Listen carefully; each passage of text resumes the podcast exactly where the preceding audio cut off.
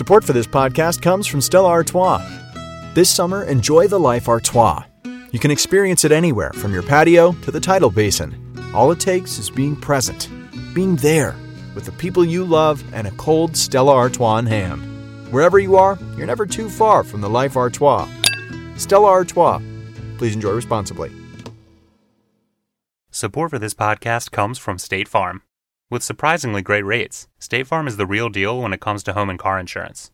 State Farm agents are always ready to help you personalize your insurance plan so you can create a policy that fits your needs. You can manage your coverage, pay your bill, or even file a claim right from your phone with the State Farm mobile app. And you can always call one of the State Farm agents in neighborhoods across the country.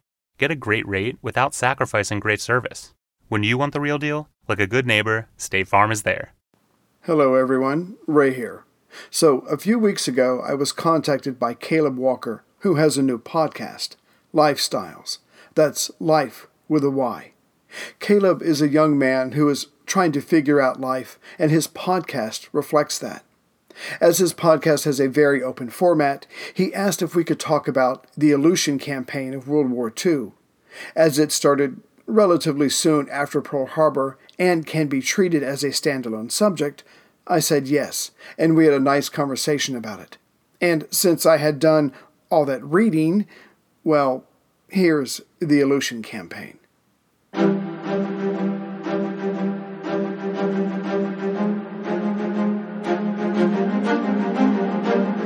Hello, and thank you for listening to the History of World War II podcast, episode 243 The Aleutian Islands Campaign. Deep in the basement, in the old administration building, or number one building, at the Pearl Harbor Navy shipyard, just south of Battleship Row, there was a room that very few people were allowed to enter. This was Station Hypo, otherwise known as Fleet Radio Unit Pacific. HYPO was the U.S. Navy Signals Monitoring and Cryptographic Intelligence Unit. The cryptanalysts that worked in the basement were called Crippies, and it was their job to take the 500 to 1,000 messages that came in each day from the various listening posts, stationed in places like Guam, Indochina, Thailand, Wake Island, Hong Kong, Manila, Singapore, Malaya, Java, and Burma and try to glean useful information from what parts of those messages could be deciphered. The man in charge of this setup for naval intelligence was Lieutenant Commander Joseph J. Rochefort. Rochefort had spent three years in Japan learning the language, and now it was his job to listen in on Japanese naval military signals, as well as to identify strategic targets within Japan's electrical power network just in case war broke out between the two countries, which is exactly what the Japanese attack on Pearl Harbor brought about. The man whose job it was now to halt further Japanese expansion until the U.S. Navy could make good its losses at Pearl Harbor was Admiral Chester W. Nimitz.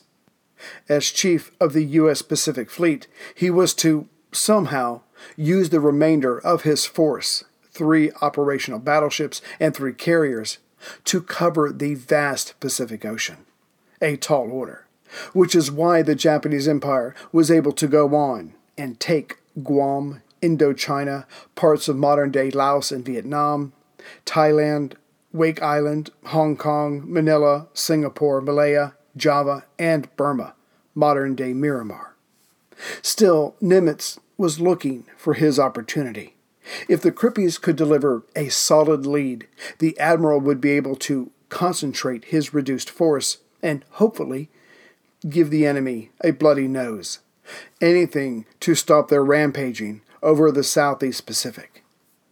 But Admiral Isoroku Yamamoto, the commander in chief of the combined fleet and the mastermind behind the Pearl Harbor raid, wasn't done yet. By May of 1942, he knew that his window of opportunity, the comparative strength of the Japanese fleet versus that of the United States, was closing fast. But the admiral had two ongoing objectives that conveniently dovetailed for him. First, he needed to take as much territory as he could that held resources, that the main Japanese islands did not possess, and he needed to draw out the U.S. naval fleet in its current state so it could be annihilated. If this could be brought about, then the empire would not have mere months to strengthen their hold in Asia, but years.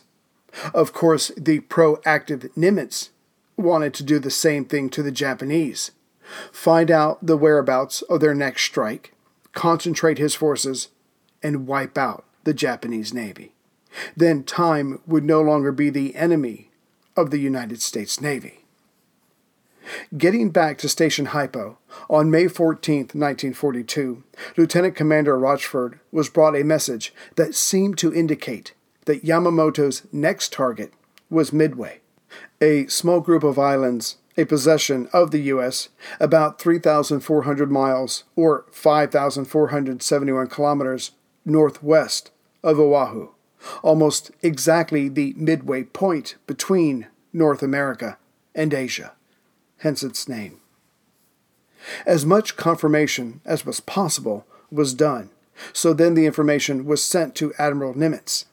However, this was just one prediction, though backed up by some evidence that was hitting the Admiral's desk in mid May. The Australians were howling that they were Japan's next target, while the U.S. Army was saying San Francisco would be the next one to see the troops of the Japanese Empire. As for Nimitz, he decided to go with his Crippies, certainly after a follow up message from Admiral Yamamoto himself was deciphered that explained the details of the coming attack on Midway. By May 25, 1942, Nimitz knew that not only was the enemy going to attack and occupy Midway, but they were going to, hopefully, avoid the bulk of the U.S. Navy by staging a diversionary attack on the Aleutian Islands.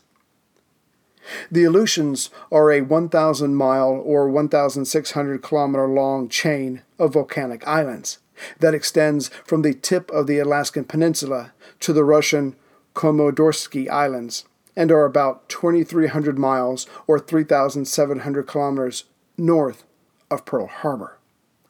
Yamamoto's plan was to bomb the most significant installation along the Aleutians, Dutch Harbor, located on the far eastern end of the island chain, just off the Alaskan Peninsula.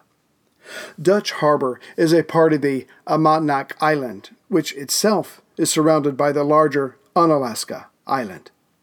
Situated at Dutch Harbor was Fort Mears Army Base, as well as a naval operating base.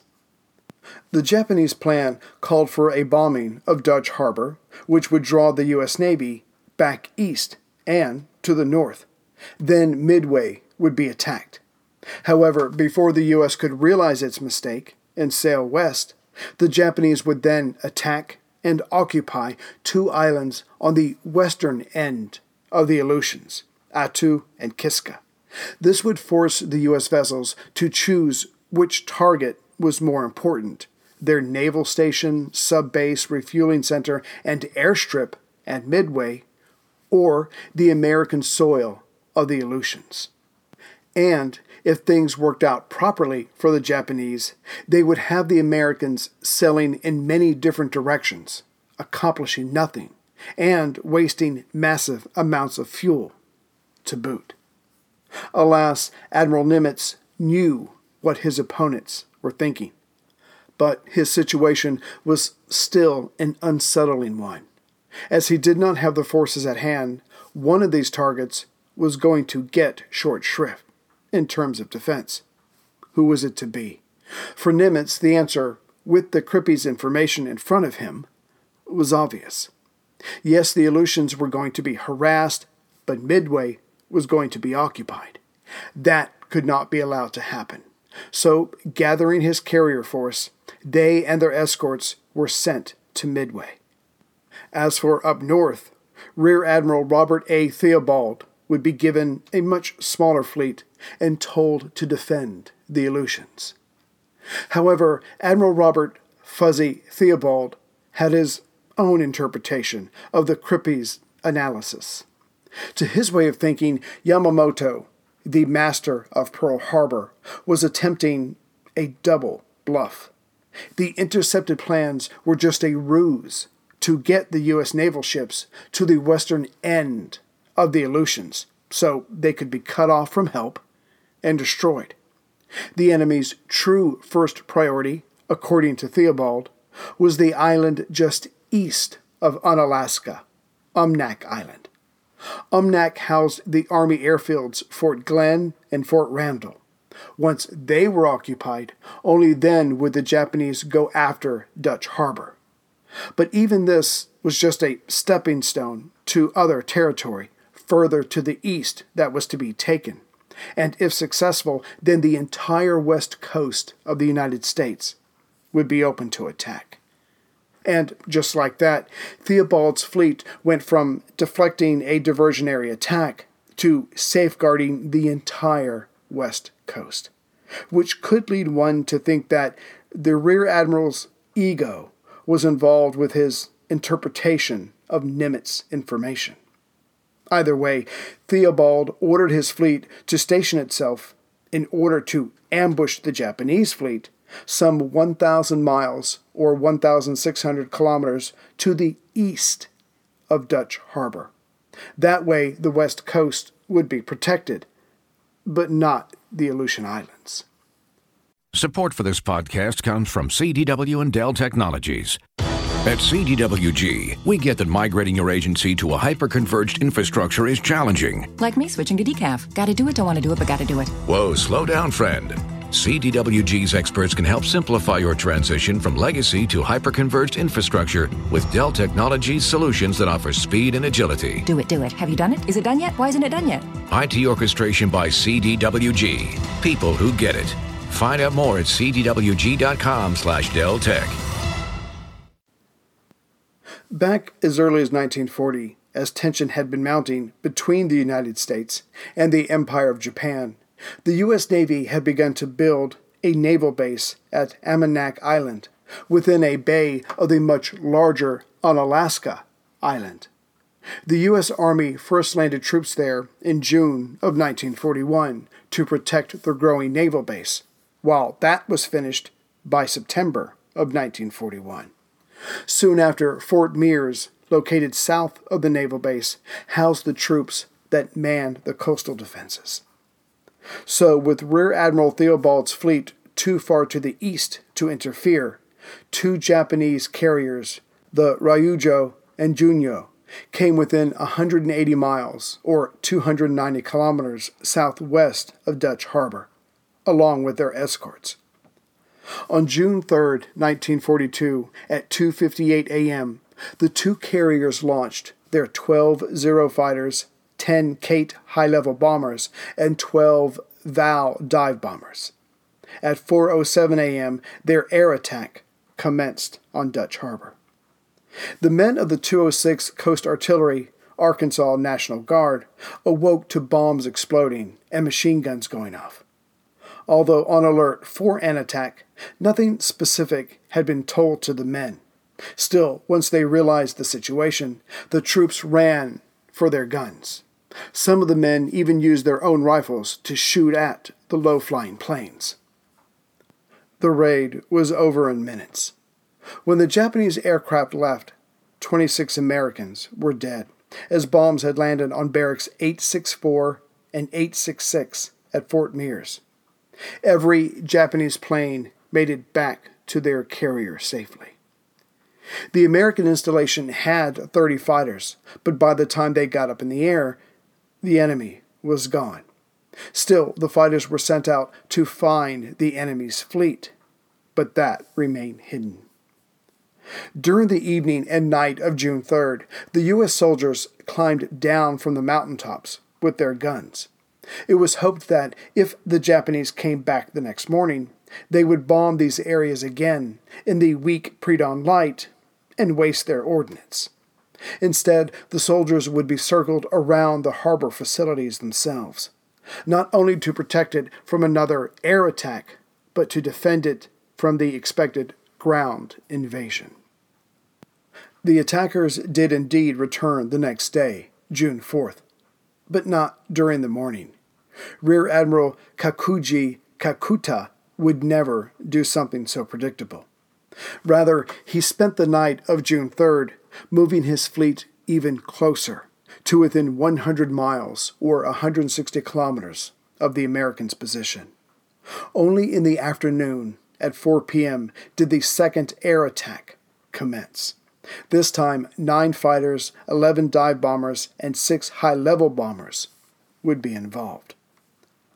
The Zeros spent their time strafing the anti air batteries, while the bombers did further damage to the barracks, oil storage tanks, the hangar, some parked aircraft, and a few merchant ships in port. The transport ship Northwestern was damaged, but its power plant was saved and used to produce electricity for shore installations. Four more U.S. naval servicemen were also killed. But this time, the ground guns did damage two dive bombers and a fighter, enough so that they would not make it back to the fleet. As for the fighters stationed at Dutch Harbor, some had been patrolling overhead. They did little to stop the attack, but once the Japanese were on their way back to their carriers, the six Curtiss P 40 fighters on station engaged the enemy. The Americans took out one more fighter and two more high level bombers. In exchange, the Americans lost two of their aircraft. With the second air raid over, Admiral Kakuta was ordered to break off and rejoin the combined fleet, which had suffered greatly at the Battle of Midway, which will be covered in the future.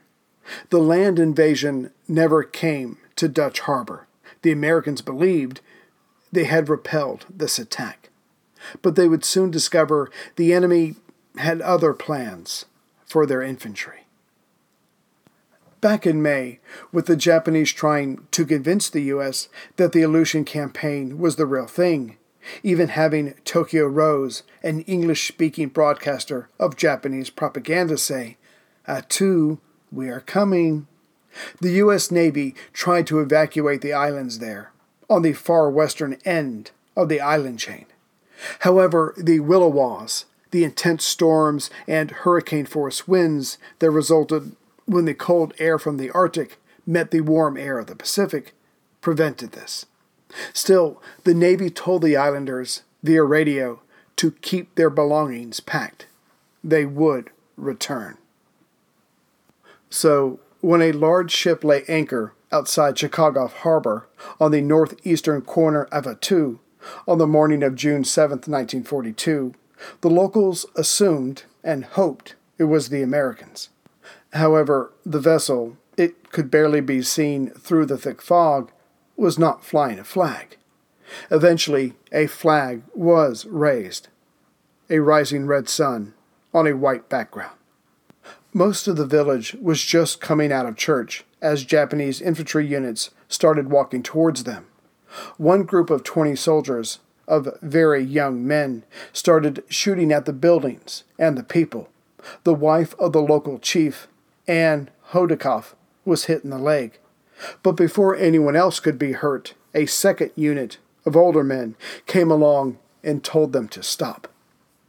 The villagers knew their situation was desperate, but these people were made of hardy stuff to live in such a rough climate, so the men wanted to grab their weapons and fight back.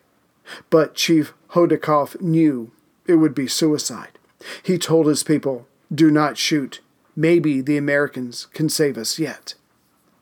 When the Japanese troops had first been spotted coming over a hill, Foster Jones, who was sitting near his cabin next to the schoolhouse, ran inside to where his two way radio was kept. Foster and his wife, Etta, worked for the Bureau of Indian Affairs. She was a schoolteacher and nurse. Foster radioed the weather to Dutch Harbor four times a day. He was also charged with sending a message if any Japanese ships were spotted. Foster got to work reporting that the Japanese had landed on Attu, while Etta burned all their letters and notes. Only after this was done did the couple go outside and give themselves to the Japanese troops. The islanders were all herded into the community's schoolhouse. The natives were told they were now free of American tyranny. The Japanese officers took possession of the Joneses' cabin. The next day, Foster Jones was taken away from the group. The Japanese believed he was an American spy, but one that also worked for the hated Russians. A few hours later, the guards came to collect Etta. She was taken back to her home. But when she entered, she saw her husband dead on the floor. The Japanese interpreter explained to Etta that her husband had cut his own wrists with his pocket knife and bled to death. The woman, though in shock, did not believe this, but was too stunned to make a comment. A few days later, Etta Jones was put aboard a Japanese ship, and she would never set foot on Attu again. Postscript Seeing her husband on the floor, Etta Jones thought she would go insane. Yet by the time the transport ship left the island and on its way to Yokohama, just south of Tokyo, she was firmly in charge of her faculties. After arriving on June 21, 1942, she was interrogated by the Japanese, but they convinced themselves that she knew nothing of military value.